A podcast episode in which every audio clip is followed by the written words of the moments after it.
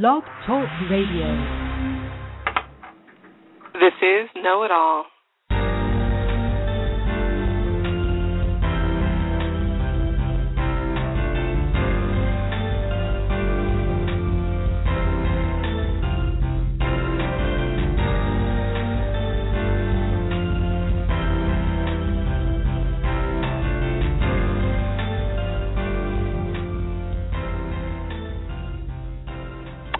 Welcome to Know It All, the ABCs of Education. A big thank you again to DC High School student Trayvon for our theme music.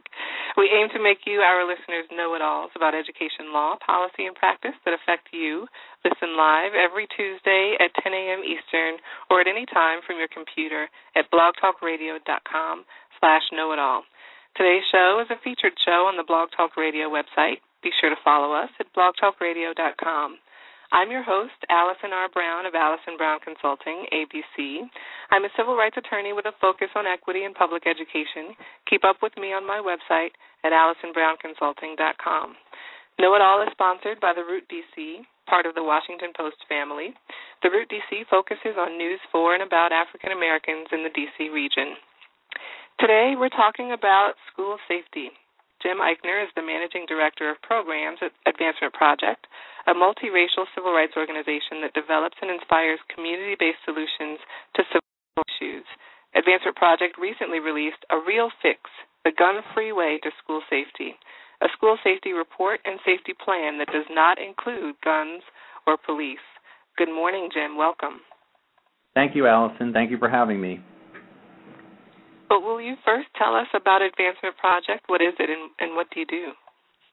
Sure. Um, so, as you said, we're a multiracial civil rights organization, and we were founded in 1999 by by lawyers from the civil rights movement, and we consider ourselves a next generation civil rights movement. And one of the ways um, we do that is we focus not just on litigation, but on advocacy and policy, and more importantly, um, we work with community groups, with grassroots groups around the country to provide them with legal and policy assistance to make change in their communities. And since our inception in 1999, we have been part of a movement to dismantle what we call the school to prison pipeline, which is to stop uh, overly harsh discipline practices and instead have common sense discipline that nurtures and supports our children. And we have worked since the inception of this movement with youth, parents, and local groups that have been leading this movement and uh, making change in their community. Excellent. So, will you tell us about a real fix and and uh, advancement project school safety plan? How did it come about, and what does it entail? Yeah, um, I mean, I think it it came about in a couple ways. Um, one was just um, our uh, anger at the way the debate, the post Newtown debate, went um, in terms of uh, school safety. Uh, a bunch of people at Advancement Project were watching the NRA's press conference, and we just couldn't get over um, that their solution to everything was more guns. Let's put more guns in the hands of teachers and students and faculty and uh, you know armed guards and I mean it was just uh, every there's that old saying when you know all you have is a hammer everything's a nail. When you're the NRA and you have guns that's the solution to everything. Um, and so we were horrified by this desire to put guns everywhere. Um, and we were really concerned when we saw even you know, people who we think would be good on this issue, like Senator Boxer, uh, talk about putting the National Guard in the school. And um, we just thought that it was amazing that, that the NRA was being allowed to speak uh, about schools. I, I don't know what place the NRA has in talking about schools. And so we appreciated that um, a lot of education groups came out strongly against having armed teachers, but um, we thought that the reaction on police was not as strong. And one of the things that I think is most critical, and what we a gap we wanted to fill is there was a surprising lack of talking to communities and particularly students. I mean, it's supposed to be students that we're trying to keep safe, and no one seemed to be talking to our youth about what made them feel safe. And so we started thinking about that, and around the same time, um, there was a a group of youth of color who were getting together um, called the Youth Justice Coalition, or led by the Youth Justice Coalition, that put together um, was sort of thinking about the same thing and put together a statement um, by youth from youth, uh, particularly youth of color, about why they didn't want more guns in their school. And they have this great slogan, "You can't build peace with a piece." And they started. Um, they started wanting to organize around that, and we started talking to them, and we were under the impression that the NRA was going to issue a new report um, around April 1st um, on April Fool's Day. Uh, they wound up, I guess, realizing that that was a bad idea and doing it a few days later. Um, but the this um, youth group started organizing and started to do decide they were going to do a week of action um, in the first week of April and have youth around the country talk about this issue and explain why they didn't want um, police in their schools. And so we started working with them and wanted to support them in that effort. And we had already issued an issue paper uh, with some other groups about why guns and police in schools were not the answer.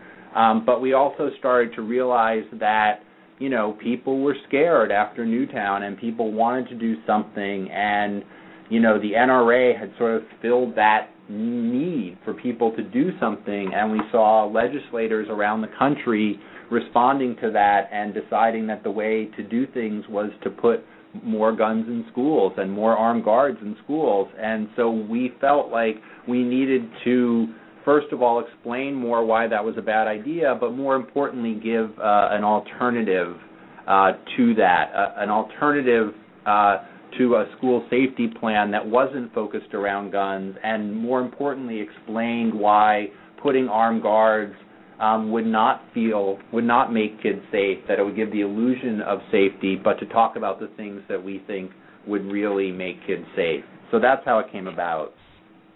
Okay. And you and I have talked a lot about um, ending the school to prison pipeline, and and Advancement Project has the ending the schoolhouse to jailhouse track um, program there. Um, how how does this school safety plan relate to the school to prison pipeline, and, and specifically, why is it important to talk about alternatives to putting more guns and police in schools?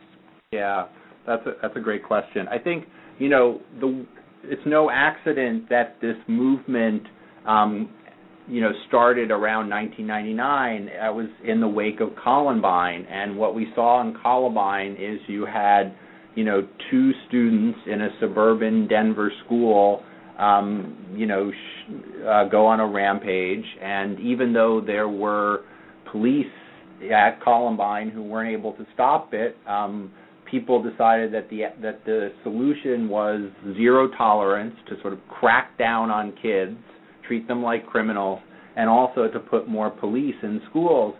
But um, what happens is when shootings happen in white suburban schools, the police wind up in the urban schools. So there was this thing in there was a sh- the uh, shooting in Columbine, but it was in Denver where all the police uh, went, and so it's no accident that one of our earliest partners was a uh, a group of parents and students in in Denver who started to see police in their schools. And you know fortunately our schools are safe. And nine you know 99.9% of schools have never had a shooting. And so if you put police in school they don't have much to do if all they're going to do is stop school shootings because fortunately they are so rare.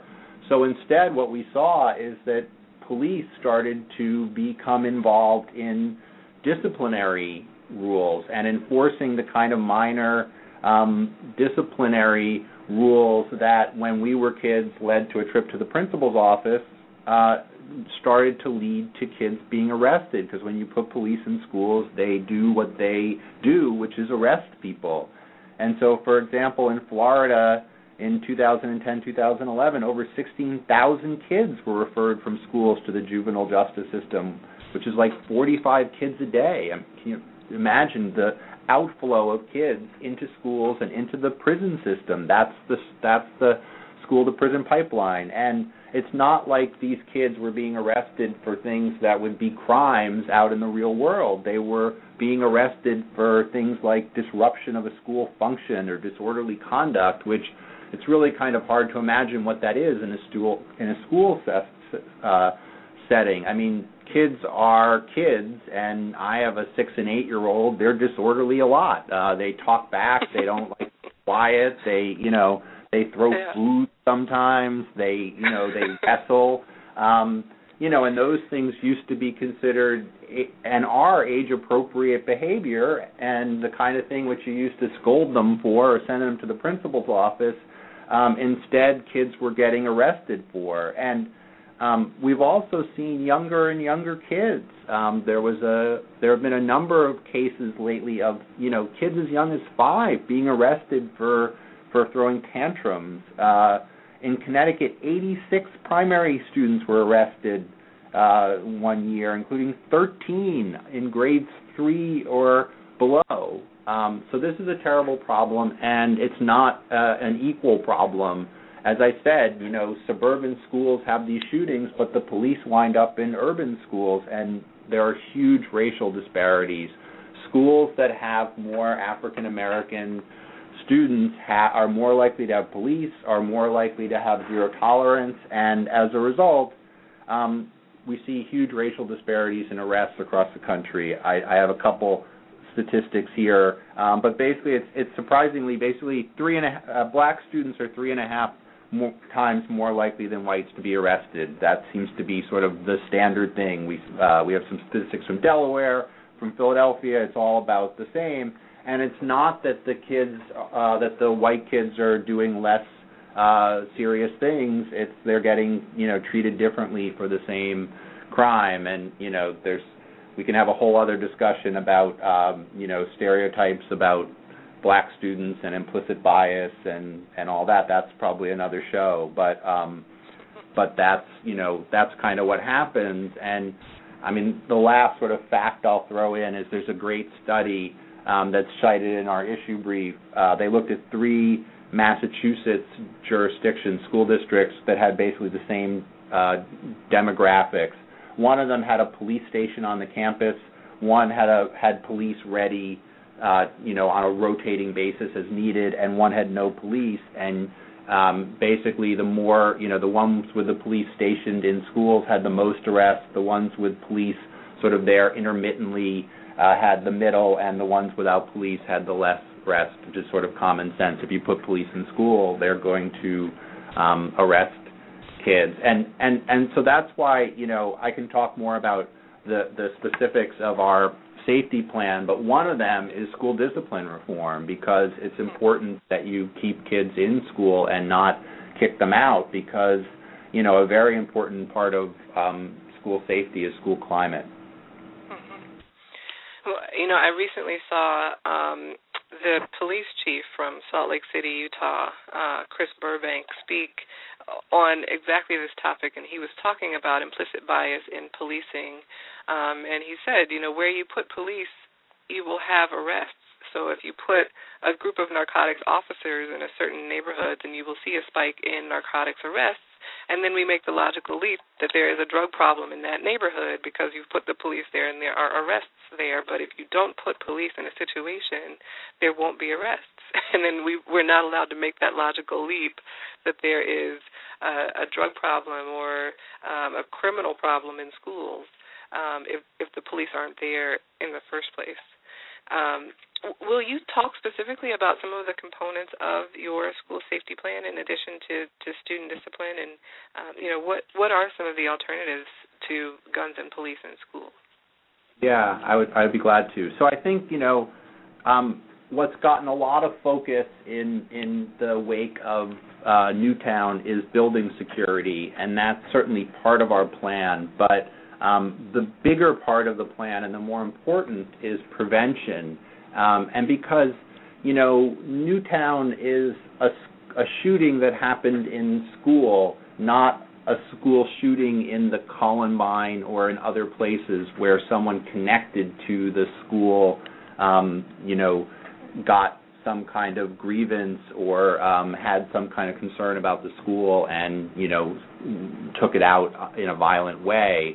Um, but that's the more typical case, right? The more typical case is a student uh, who is in the school, you know, having problems and acting those problems out in the school. And so when you think about that, um, you know, prevention is is really key. Um, and so the most important way we think to, for that kind of prevention is to make sure that kids feel connected to their school.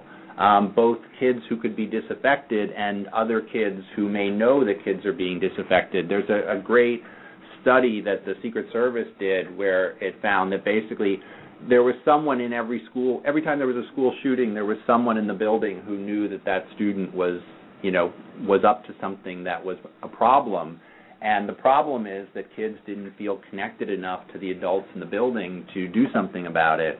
And so I think one of the most important messages we would say is that, you know, rather than if you have resources for school safety, hire more counselors or social workers or make sure that there are more caring adults that you know in terms of the amount of safety you will get for your budgetary dollars in these tough budget climates um, having more adults for kids to talk to is really the key. And I think some people have sort of made this argument that the police can fulfill that function under this notion that the police are sort of this very, you know, the school police are these sort of social workers and law enforcement all wrapped into one. But I think that's an unrealistic view. I mean, first of all, in communities of color, police are not really seen often as the most friendly people to talk to. Um, and you know, if you want, if the object is to have someone who's good at connecting kid with kids, then hire a social worker or a uh, counselor. And you know, we've seen in places where that has made a difference in helping kids feel connected and in bullying.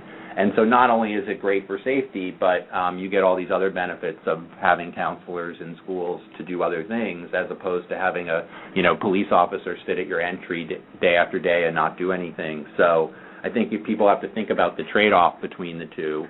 Um, so that's kind of one aspect. Uh, another prevention that people don't think about so much is having an engaging curriculum, right? You want kids to feel interested in school and connected to their school and you know, we can talk again uh, in another day about high stakes testing and teaching to the test, mm-hmm. but you know, the narrowing of our curriculum has not exactly helped in people being um, engaged.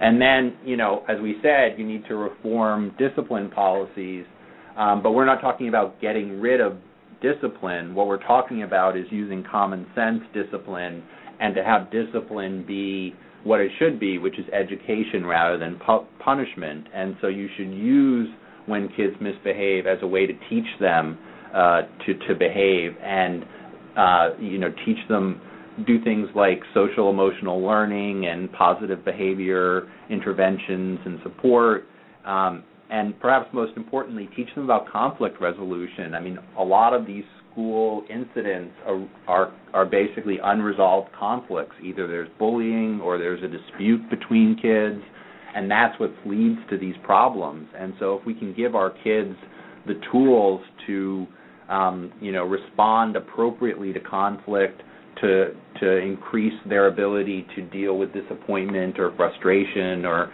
all those kind of things that's really important. So the prevention piece is not can't be um, you know uh, can't be stressed enough. And and one point within that I want to stress is you know I think one of the most interesting things about our um, our school safety plan is that we talk to a lot of youth and we talk to them about you know how what would make them feel safer. And not only did they not talk about police but they talked about these kind of things in terms of engagement and wanting to feel connected. You know kids told us that the administration never talked to them unless they were in trouble or that the you know there was basically no interaction between them and their administration and there was no interaction between the parents and so you know engaging kids and making them part of the process the discipline process as you think about school safety, talking to kids and parents about police, I think is is all part of this prevention, and it'll also get you know students to tell you if there's a problem.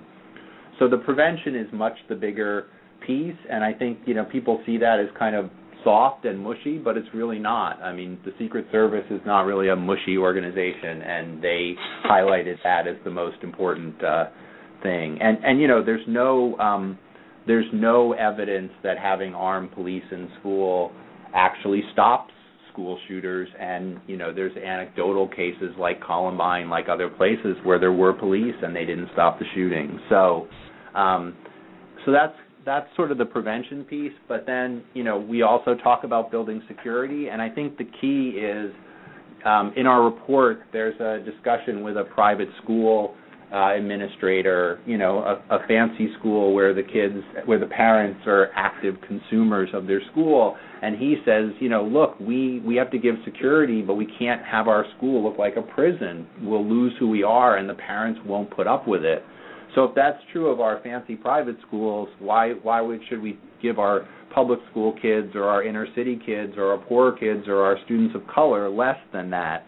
So I think what you want to do, and I've noticed this in the school that my kids go to, is you want to do things that provide security without making school seem like a prison. And so there's some common sense things you can do. Um, you know, locking classrooms, uh, locking schools, and giving you know teachers the ability to lock their classroom doors.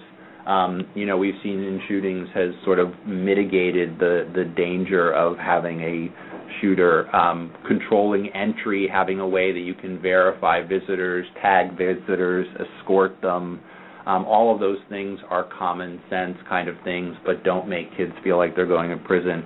Another important thing is just having good communication between different parts of the building, so that you know if something does happen, um, there can be appropriate um, steps taken. And and one thing, you know, all of these things should be part of sort of a global security plan and a crisis plan and a safety plan, which should engage lots of stakeholders. And there's more details about this in our report.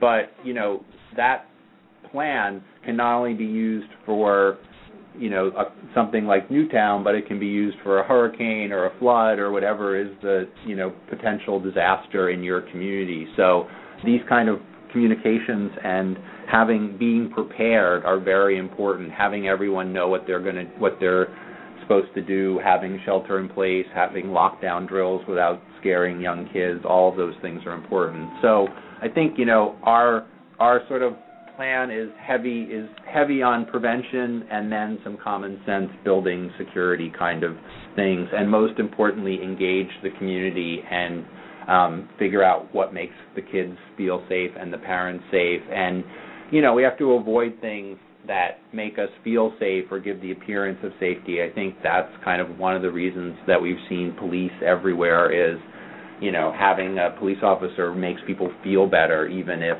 it doesn't actually solve the problem. Mm-hmm. You you've talked about the um, NRA, the National Rifle Association, and their their school safety plan and and um you know it's been revealed that there were some some serious inaccuracies in that report. Um but they I think they've been very effective at cultivating this mindset that you know the the prevention things that you're talking about are you know soft and fluffy as you said. And and uh, you know I want protection right now and I want it um to be strong and I want it to stop whatever comes through the door immediately, and that has to be in the form of guns. I don't care who's holding the gun, um, but I want someone in the building um, or someone's in the building to have the, the ability to stop in their tracks anyone that's coming in to threaten my children. Um, how how is Advancement Project eh, within your mission of you know informing and empowering communities? How are you empowering communities to counteract that rhetoric and mindset? Yeah, I think that's a great point. And I mean, one of the things I think the NRA, you know, I don't know whether they did this intentionally or not, but they came out so strongly on sort of arming teachers and, uh, you know, basically just arming every adult in the building. I said arming students before, that was a little bit of an exaggeration, but arming every adult in the building.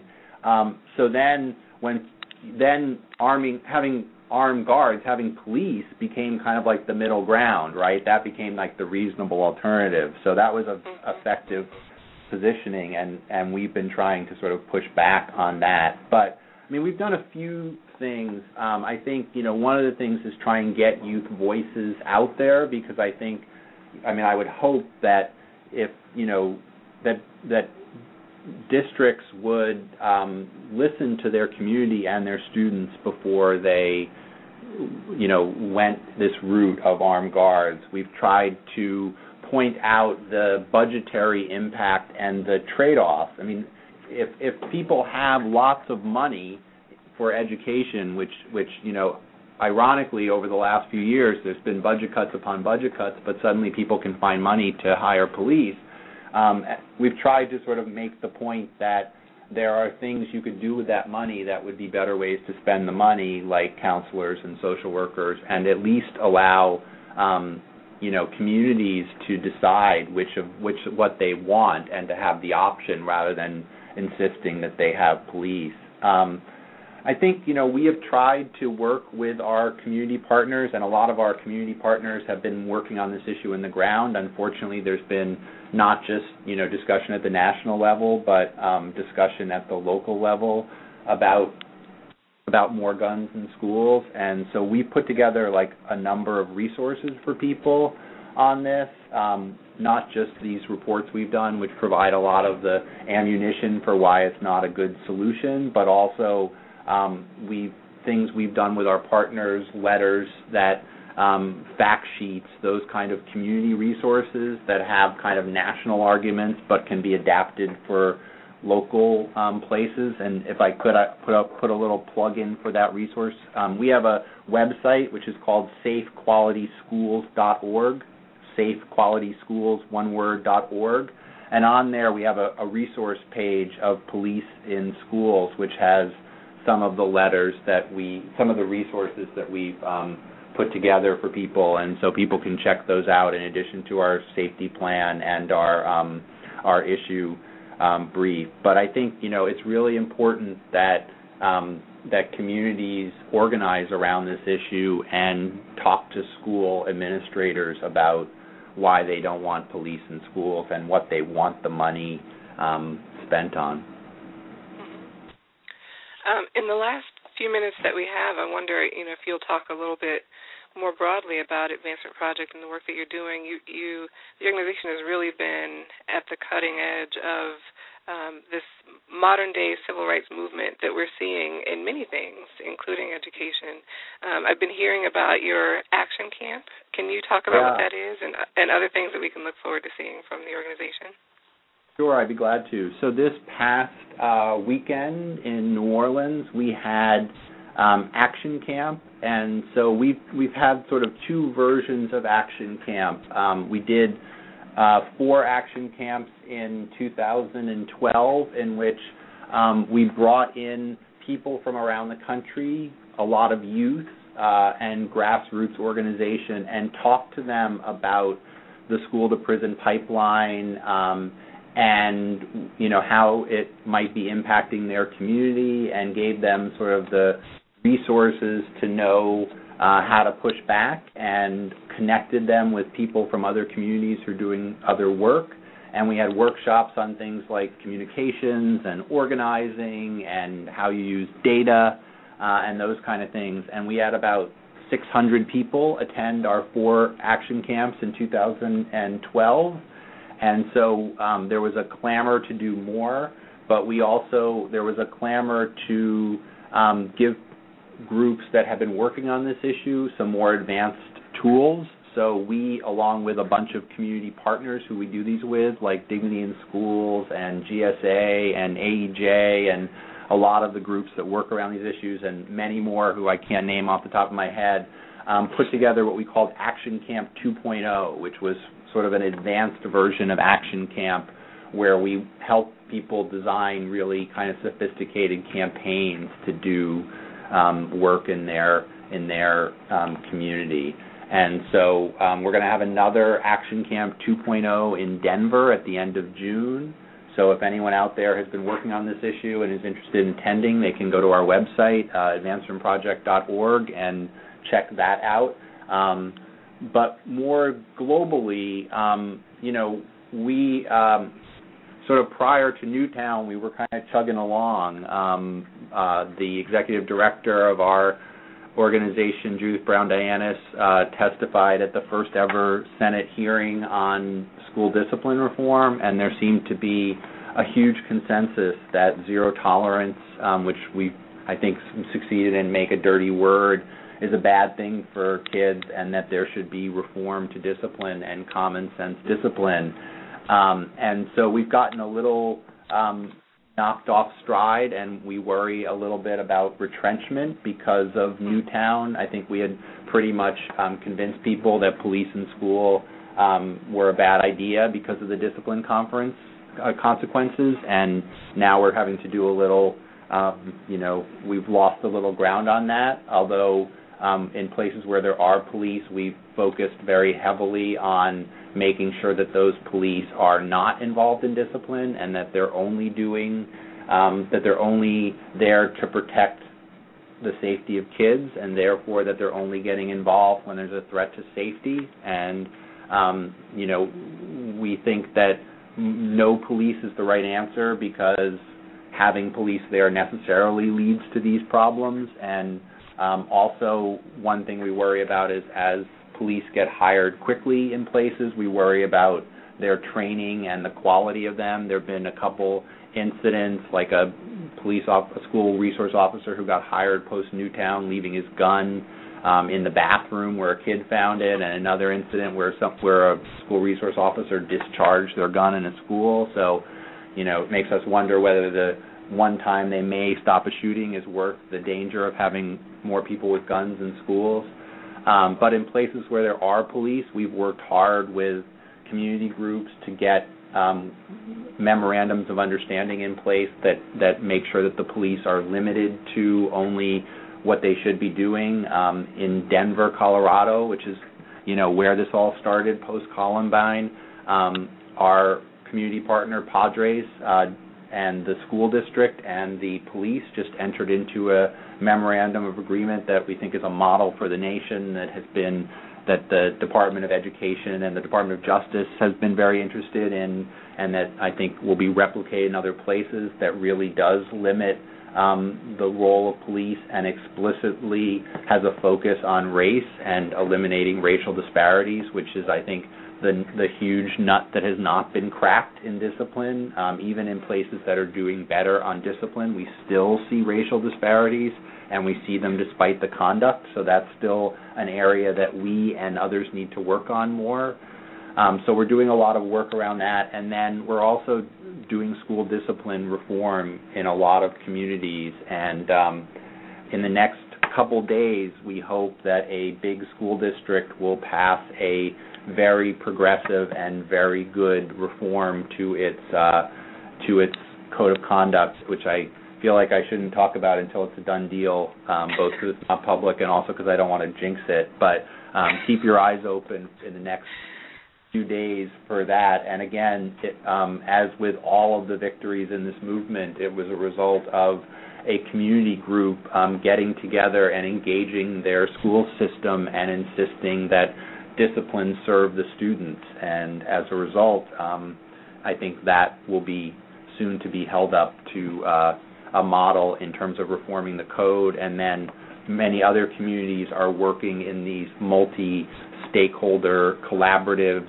pioneered by Judge Teske in Clayton County um, to get all of the stakeholders together and try and stop the criminalization of our kids and the pushing of kids out into the criminal justice system by having appropriate rules on police and on discipline. So I think there's, you know, exciting progress in places and we're trying to work with our community partners to have it spread in more places and we just hope that the, you know, that parents rightful concern about their kids' safety doesn't cause a um, a retrenchment and a loss of the progress we've made on this issue.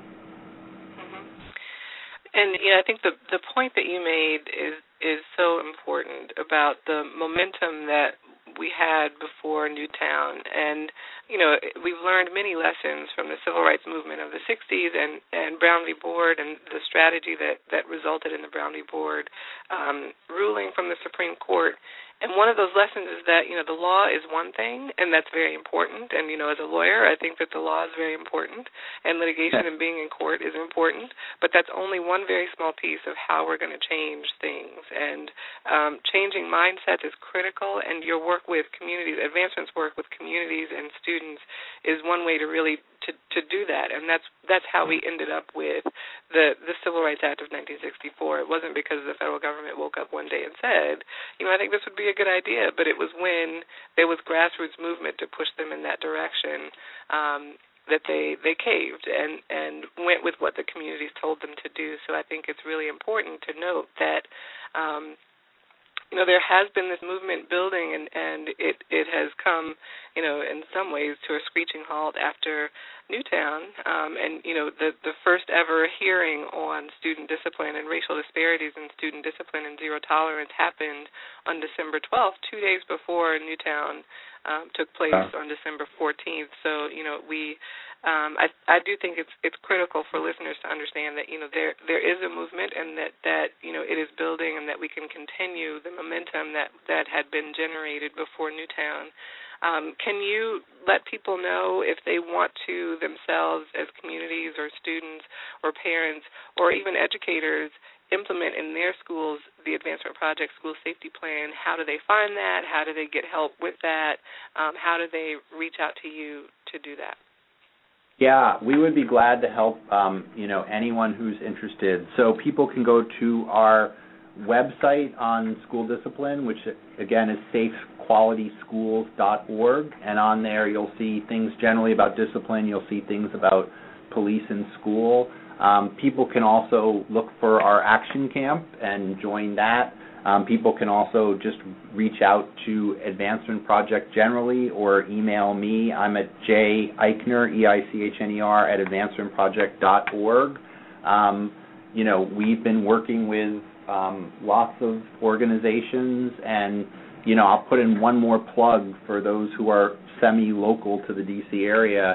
Um, I was actually uh, on the day of the Newtown shooting in a in a big conference in Baltimore or, or in Maryland, outside of Baltimore, um, talking about statewide reform to the code of conduct of Maryland that they're working on, and there are regulations in the works, and we hope that's going to be a model for sort of statewide discipline. There's been statewide reform in Colorado, but for those listeners who live in Maryland. Um, there's a regulation out there that um, that that the state has been behind in trying to support, and there's been some opposition, and it's in a little bit of it's been delayed a little bit, and so you know if you live in Maryland and you think that school discipline reform is a good thing, um, you can also reach out to us, and we can put you in touch with people who can give you an avenue to um, to to share your thoughts, or we can pass along the information of how you can comment to the state on the the regs. I think you know there's debates on this issue going on across the country, both on police and on discipline, and you know I would encourage every parent to take a look at their the discipline code for their district and see whether they think it makes sense. Um, and one way to do that, when I meet with kids, the first thing I ask them is, "What's the stupidest rule in your school?" And you know, sometimes the rules that they think stupid are actually probably good rules, right? Like um, mm-hmm. you know, you have to be to class on time.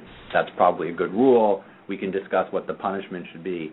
But a lot of times they'll tell you, well, um, you know, uh, recently someone told me you're not allowed to wear the same. You have to wear the same color socks as shoes, right? Mm-hmm. And so we have to think about like why are why are some of these rules in place, and are we burdening our kids with these rules and what's the consequence for that? You know, I think um, if someone's late to class and you tell them they shouldn't do it, and there's consequences if they do it a bunch of times, but you know, there are places where kids are being suspended or even um, you know arrested for dress code violations, and so you know, I think every parent should be a consumer of their kids' discipline code. Um, you know, I think in lots of places kids aren't being criminalized the way we're talking about, but think about what your kids are being taught about the rules and whether you know, discipline is being handled in a way that's educational rather than punitive. And I think everyone should, you know, be a be an engaged parent or consumer of their community school.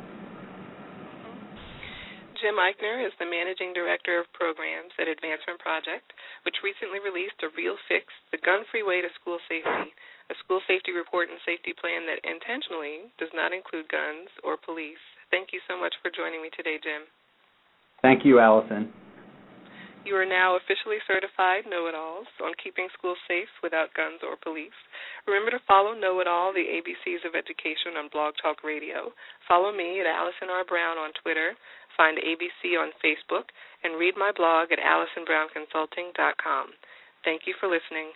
Have a wonderful week.